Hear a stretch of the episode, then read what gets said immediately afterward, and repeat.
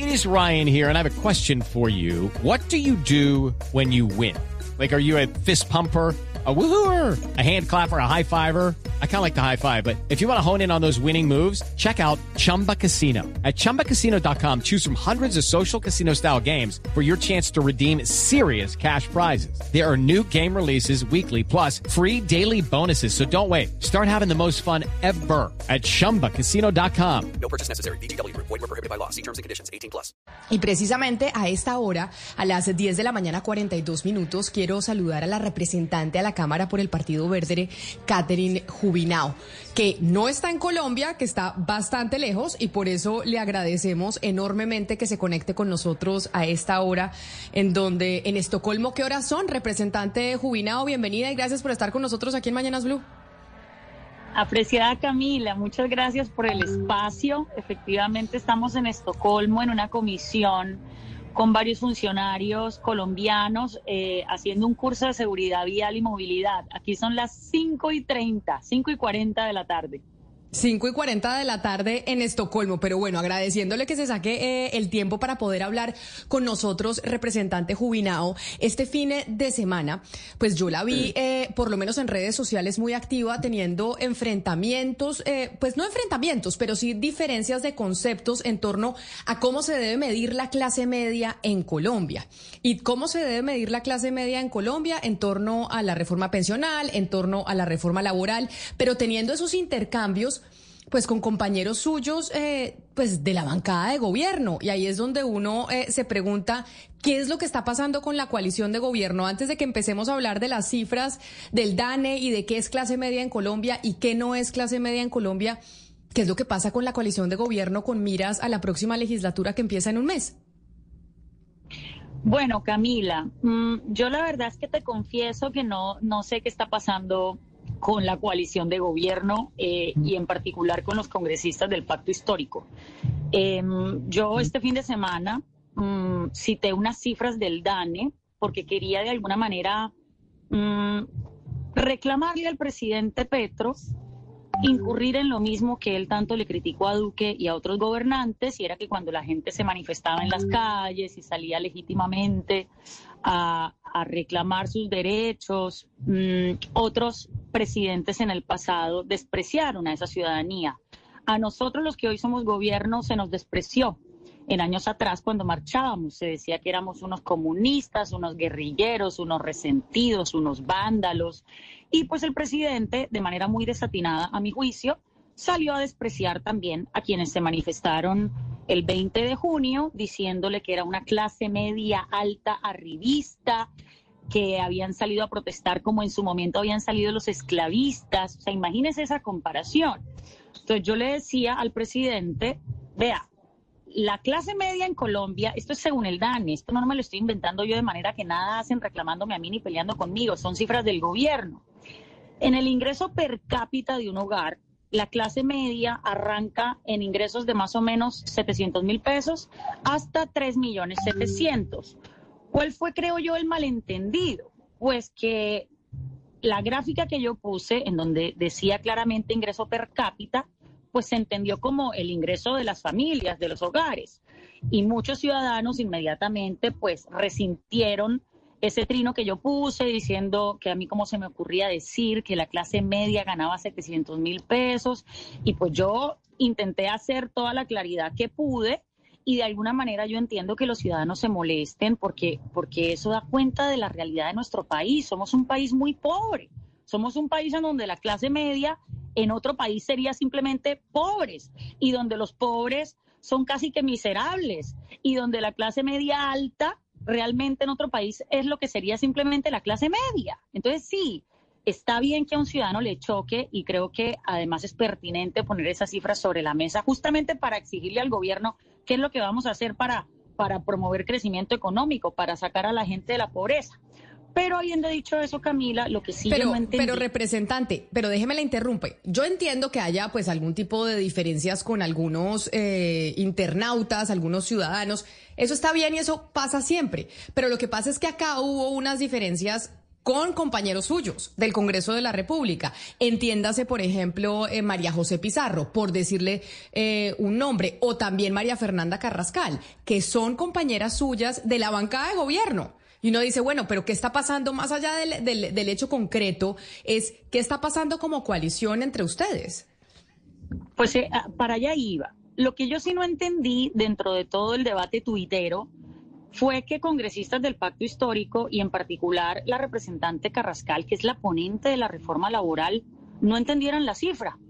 Ellas creían que yo estaba hablando de ingreso de hogares y les expliqué que es ingreso per cápita y es la hora y llevan tres días peleando contra la cifra. O sea, pelear contra las cifras es una, es una pelea realmente cantinflesca.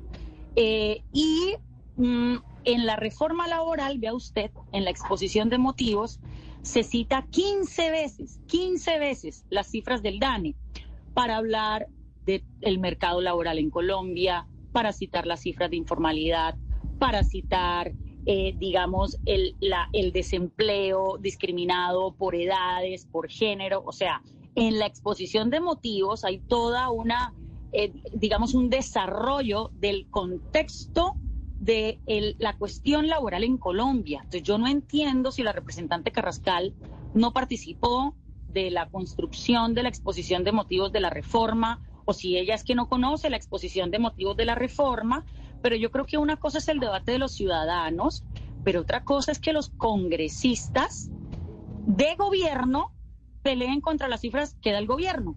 O sea, ¿cómo así que los mm. congresistas del pacto histórico llevan tres días peleando contra las cifras del DANE? uno no pelea con las cifras, uno interpreta las cifras y si es gobierno, traza unas políticas públicas para modificar esa cifra, a menos que el pacto histórico y el presidente Petro quieran ahora cambiar la metodología del DANE y cambiar las cifras, pues también podría ser. Pero uno no entiende por qué los congresistas que deberían entender y conocer las cifras se ponen es a pelear con las cifras, me reclaman las cifras a mí cuando son cifras del gobierno y más allá de todo no entienden que el debate de las cifras es sobre todo porque necesitamos encauzar adecuadamente unas reformas. Y más, los congresistas del pacto, que son ponentes de las reformas, deberían entender las cifras, porque pues si no entienden las cifras, ¿cómo van a eh, promover las reformas? Pues luego las reformas no alcanzan el consenso, luego la ciudadanía y los expertos no se toman en serio la construcción de la reforma y se quejan. Pero si no entienden las cifras, entonces ¿cómo hacemos? Pero le propongo, eh, representante, volver a, la narrativa del presidente Gustavo Petro sobre todo lo que dijo en París. Eh, ¿Usted nota ahí que hay una intención por, por polarizar aún más a los colombianos, que esto está premeditado, que el presidente quiere radicalizar a las bases petristas en, en, en, en Colombia? ¿Usted cree que esa es la forma de la estrategia del gobierno para tratar de sacar adelante las reformas? Pues yo lo que veo es a un presidente radicalizado y básicamente ya mm, situándose en la posición beligerante y de culpar al mundo externo de su propia incapacidad. Yo, si el presidente Petro quisiera aprobar las reformas, sea, si él de verdad las quisiera viabilizar, estaría asumiendo una estrategia que sería casi que la opuesta a la que está desplegando ahorita. Estaría tratando de buscar consensos con los partidos, estaría tratando de buscar consensos con los expertos, eh, estaría tratando de dar una discusión pública, transparente, con el escrutinio de los medios de comunicación para que la sociedad pueda seguir la conversación sobre las reformas y a qué puntos o acuerdos están llegando. Y si uno quisiera aprobar las reformas, eso es lo que estaría haciendo uno. Si uno lo que hace es patear todo, decir que simplemente el Congreso se dejó cooptar por mafias y, poderes oligárquicos y una cosa y la otra, decir que es que los medios también están manipulando a la ciudadanía, etcétera, etcétera, pues ese es el camino perfecto para que las reformas se hundan. Ese es el camino perfecto para romper el diálogo. Ese es el camino perfecto para fracasar. Entonces, a mí sí me queda la pregunta muy en el fondo, bueno, el presidente simplemente quiere perpetuar una polarización y una pugnacidad para mantenerse vivo políticamente a una costa de hundir las reformas? ¿O el presidente realmente y genuinamente quiere una transformación para Colombia y entonces va a ser serio en su estrategia? Esto es llegar a puntos de concertación, llegar a acuerdos fundamentales, como él mismo dijo al comienzo de su gobierno que lo iba a hacer. Y representante en estas críticas, eh, ¿en dónde queda parado su partido? Se lo pregunto porque a usted y a otros miembros como Catherine Miranda se los ve incómodos con muchas cosas del gobierno. Acá, por ejemplo, con eh, críticas y dichos de Ariel Ávila, uno ve que ustedes realmente no tienen candidatos competitivos para las regionales. Entonces, ¿cuál es el futuro de la Alianza Verde en las regionales y en su amistad con el gobierno? ¿Qué va a pasar? Yo creo que el, análisis del senador Ávila es justamente que los que no tienen candidatos competitivos en las regiones son el pacto. El Partido Verde tiene muchos, el Partido Verde tiene muchísimas curules en este momento a lo largo y ancho del país. Tenemos concejales, tenemos diputados, tenemos alcaldes y alcaldesas, tenemos gobernadores. Creo que tenemos algunos candidatos fuertes para las regionales en algunos cascos urbanos sobre todo.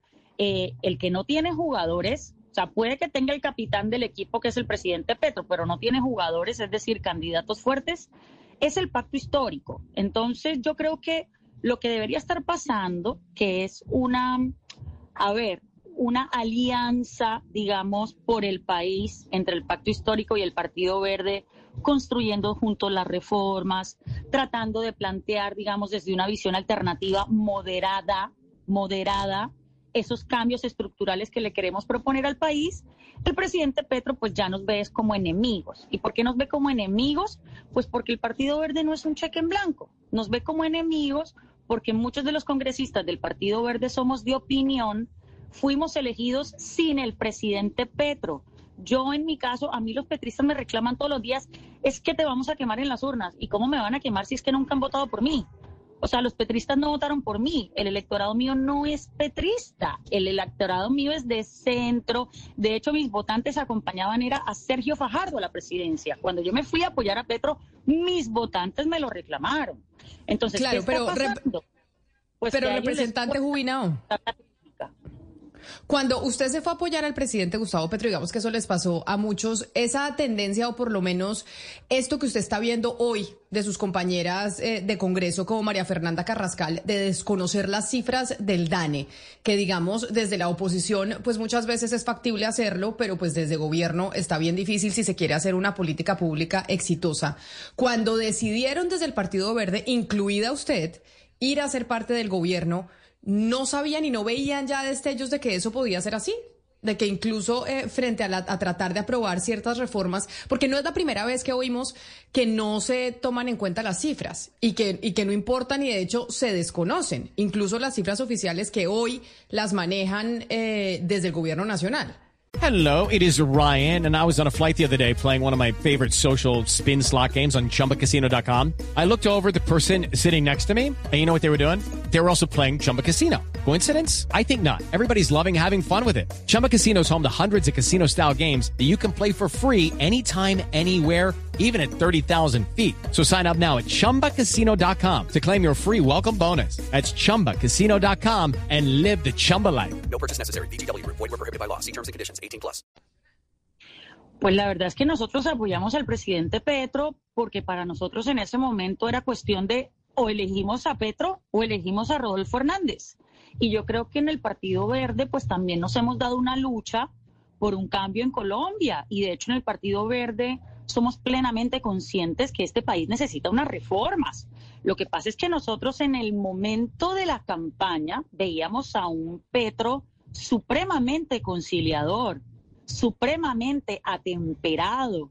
Yo le confieso que yo pensé, en este momento, ¿qué? Pero yo pensé que el presidente Petro en su tránsito por la alcaldía de Bogotá había hecho el curso. O sea, él cometió errores en la alcaldía, tuvo aciertos, se peleó con el Consejo de Bogotá, no pudo hacer nada con el Consejo, acabó unos contratos eh, con un sesgo. Luego le tocó ir a, buscar a esos mismos privados y volver a dar los contratos. En el caso de Transmilenio, que les mm. prorrogó los contratos, y en el caso de las basuras, que se lo terminó dándoselos a los mismos que los, se los quitó al comienzo. Entonces yo pensé que el presidente Petro llegaba, digamos, con un aura de estadista, eh, entendiendo que el cambio en Colombia, a lo sumo, en este gobierno, puede ser una transición. O sea, un cambio en Colombia tomará muchos años. Y en un primer gobierno de cambio como lo es este, uno debería tener, digamos, la sensación de decir, aquí vamos a sentar las bases en algunas materias, puede salud, puede laboral, pero una cosa, digamos, con el concurso de la sociedad y entendiendo que sobre todo Colombia está partida en dos y que si bien Petro ganó, pues también ganó con la mitad del país en contra. Entonces, cuando uno gana por un pequeño margen, uno debería llegar con disposición a mediar y pues el, presidente Petro ha venido abandonando esa disposición a concertar lamentablemente. Pero representante Jubinado, digamos que mm, hemos hablado de la suerte que ya corrió la reforma laboral el presidente Petro dijo en París que la van a volver a presentar. No sabe uno si en los mismos términos o cómo, cómo, será esa nueva reforma laboral que va a presentar el gobierno, o igual a la que ya se hundió. Pero le quiero preguntar por toda la agenda, por lo que falta. Es decir, falta la reforma, la, la, la, pensional, falta eh, una reforma política de fondo, falta todavía una otra, otras reformas. ¿Usted cree que si el presidente Petro mantiene la actitud que ha mantenido hasta ahora, si esta coalición no logra recomponerse, ¿usted cree que esas, esas medidas esas reformas que tiene el gobierno proyectadas, van a tener la misma suerte de la laboral o usted cree que es posible que esa agenda social del gobierno que Petro ofreció en la campaña se pueda, se pueda sacar adelante? Pues vea, lo primero que yo le diría al presidente es que cambie el chip clientelista y burocrático, porque increíblemente el primer presidente de un gobierno de cambio fue el primero que llegó al Congreso a tratar de someter a los partidos a punta de burocracia. ¿Qué se dio cuenta meses después? Que como él realmente está proponiendo reformas estructurales que tienen una visión de país distinta, pues la burocracia no es suficiente. Aquí sí hay que dar discusiones ideológicas, programáticas. Hay que poner las ideas sobre la mesa del Partido Liberal y su concepción de la salud, del mercado laboral. Hay que poner sobre la mesa las ideas conservadoras y su concepción de la salud, etcétera, etcétera, las ideas progresistas. Y entre todas esas ideas, de nuevo, en una conversación que debería ser pública de cara a la ciudadanía y con el escrutinio de la sociedad, pues buscar esos puntos medios. Le pongo un ejemplo, la reforma laboral. ¿Por qué se hunde la reforma laboral? Pues porque no tenía el apoyo de los partidos y los congresistas rompieron el quórum o no, o, digamos desbarataron el quórum desde el principio. ¿Y por qué no se pudo concertar? Porque la reforma laboral, si bien hace algo muy valioso, y es poner otra vez sobre la mesa la cuestión de los derechos laborales, que es verdad que se han venido precarizando en Colombia, deja por fuera muchos otros aspectos de la cuestión laboral que son los principales problemas de la cuestión laboral. Por ejemplo, el desempleo y la informalidad. Estas son cuestiones que no aborda la reforma laboral. La reforma laboral no hace ningún esfuerzo por cambiar las reglas de juego para que tengamos una, un sector empresarial más competitivo. Pareciera que la reforma laboral no entendiera que el 90% de las empresas en Colombia son micro, pequeñas y medianas y la filosofía que uno puede extraer de la reforma laboral es que la reforma laboral asume que aquí todos los empresarios son Sarmiento Angulo, que son una cantidad de millonarios esclavistas contra unos trabajadores pobres, humillados y precarizados, y entonces hay que cargarle una cantidad de costos adicionales a las empresas con el argumento falaz de defender a los trabajadores. Eso no es la realidad del mercado laboral. La realidad del mercado laboral es que aquí la mayoría de empresarios en Colombia son pequeños, salen en el día a día tratando de guerrearse su empresa, consiguiendo lo de la nómina, tratando de hacer país. Claro que hay que promover los derechos laborales. Por supuesto que la estabilidad tiene que ser una finalidad. ¿Quién se va a oponer a eso? Nadie. Pero no puede la reforma simplemente preocuparse por los derechos de los trabajadores, que repito, es legítimo, y por, y por darle, digamos, eh, espacio a los sindicatos sin abordar medidas para el desempleo, sin abordar medidas para la informalidad, sin abordar medidas para, para que nuestras empresas sean más competitivas, para que en Colombia sea más fácil hacer empresa y por ende contratar personas y por ende dar empleo.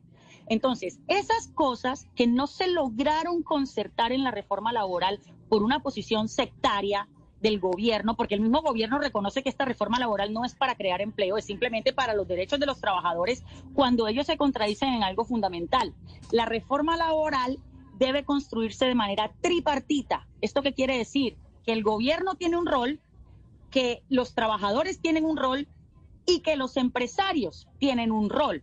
Entonces, si estamos construyendo una reforma tripartita, los tres actores deberían verse reflejados en las medidas que toma la reforma laboral, pero no, parece que fuera los trabajadores y por eso se termina hundiendo, porque no alcanza los consensos. Si eso se replica con las demás reformas, pues lastimosamente yo creo que vamos a perder la oportunidad de aprobar unas reformas que en cualquier caso son necesarias, que sí son necesarias, pero que no tienen que ser extremas y no tienen que pretender fracturar toda la institucionalidad que hoy tenemos. Hay que partir de que Colombia tiene problemas, pero hay cosas de a poquitos que hemos venido logrando. Hay que construir sobre eso, concertar y echar para adelante. Ojalá el presidente Petro asumiera esa posición que es un poco más pragmático, pero que al final yo creo que sería en beneficio de la sociedad y de las mismas reformas.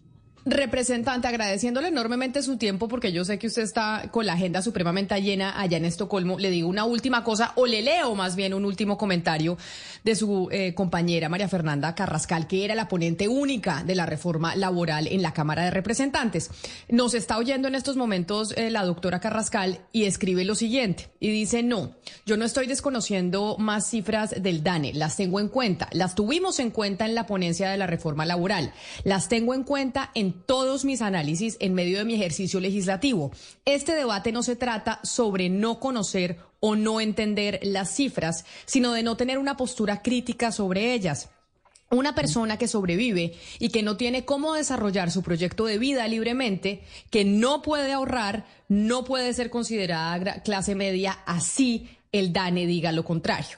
Digamos como que esto es lo que dice la representante Carrascal ponente única pues de esa reforma laboral eh, que se cayó sobre ese debate y lo que usted está planteando sobre las cifras del, eh, del DANE, representante Jubinado. A la representante Carrascal hay que responderle sencillamente con lo siguiente.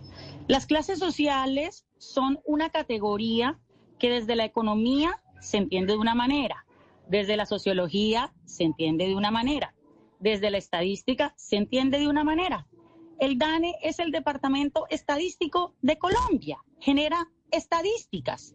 Cuando yo puse de presente esas cifras fue para enunciar justamente, para evidenciar que la clase media de Colombia ni es alta ni es arribista, todo lo contrario. La clase media en Colombia en otro país sería pobre. La clase media en Colombia tiene todas las dificultades y sociológica y antropológicamente no logra casar, digamos, la cifra estadística con con el tema de los imaginarios de lo que es la clase media, las creencias de lo que son la clase media. La representante Carrascal quizás está analizando el término clase media desde los imaginarios sobre lo que debe ser, desde las creencias, desde los valores de la clase media, pero es que está confundida. Yo cité cifras del DANE, ergo es un debate estadístico y justamente por eso es importante que ese debate estadístico se acote de manera muy correcta en las reformas para que podamos tener precisión al momento de intervenir el mercado laboral, para que podamos tener precisión al momento de intentar mejorar el sistema de salud. Lo mismo con la reforma pensional. Entonces, yo creo que la representante está confundida y aquí mi llamado muy respetuoso es a que como congresistas sepamos diferenciar el dato de nuestras opiniones sobre el dato. Yo no estoy dando un debate sobre mis opiniones sobre el dato. Es más, inclusive yo podría tener diferencias conceptuales con la metodología con la que el DANE emite esas estadísticas. Pero ese no es el debate que a mí me corresponde dar como congresista. Como congresista estoy legislando como congresista estoy tratando de aportar a la política pública y por esa razón es importante diferenciar el debate estadístico, no, digamos, pelear contra las mismas cifras del gobierno y mantener el debate en los términos rigurosos para poder encauzar adecuadamente las reformas. Si la representante Carrascal simplemente se para en sus opiniones, quizás desde una perspectiva sociológica, pues sí, se puede quedar debatiendo sobre eso, pero eso no es lo que nos ayuda en el caso del Congreso a legislar con rigor y a construir unas buenas reformas. Entonces, sencillamente hay que aprender a separar los debates y hay que eh, legitimar también el trabajo del DANE. Ellas llevan tres días, la representante Carrascal y, y otras personas del pacto histórico llevan tres días diciendo que no hay que, que no importan las cifras del DANE, que el DANE puede decir lo que sea, pero que la realidad es otra. Hombre, uno puede esperar ese tipo de opiniones de los ciudadanos. pero yo creo que a los congresistas sí nos cabe un poquitico de más responsabilidad a la hora de hablar de las cifras del DANE y antes tenemos es que hacer pedagogía para que la ciudadanía a su vez pueda comprender el tema de que las cifras en Colombia, estadísticamente hablando, y lo que reporta el DANE, lo que da cuenta es que somos un país muy pobre, con una economía muy precaria, con unos ingresos muy bajos y al tiempo que hacemos esa pedagogía con la ciudadanía, la ciudadanía entonces le puede exigir al gobierno cuáles son las políticas públicas y cómo las reformas le apuntan a transformar esa realidad social que justamente pues es de evidencia una pobreza eh, digamos, muy preocupante y muy estructural y profunda en nuestro país. Pues representante Catherine Jubinado, muchas gracias por hablar con nosotros hoy aquí en Mañanas Blue, por regalarnos este tiempo que ya sé que usted está ya en esa misión en Estocolmo, así que un saludo para usted y feliz tarde. Muchas gracias Camila, un saludo a todos ustedes en Blue y a todos los escuchas. Un mm. saludo especial. Hey guys, it is Ryan. I'm not sure if you know this about me, but I'm a bit of a fun fanatic when I can. I like to work, but I like fun too. It's a thing. And now the truth is out there. I can tell you about my favorite place to have fun. Chumba Casino. They have hundreds of social casino style games to choose from with new games released each week. You can play for free anytime, anywhere. And each day brings a new chance to collect daily bonuses. So join me in the fun. Sign up now at chumbacasino.com. No purchase necessary. VGW Group. Void were prohibited by law. See terms and conditions. 18 plus.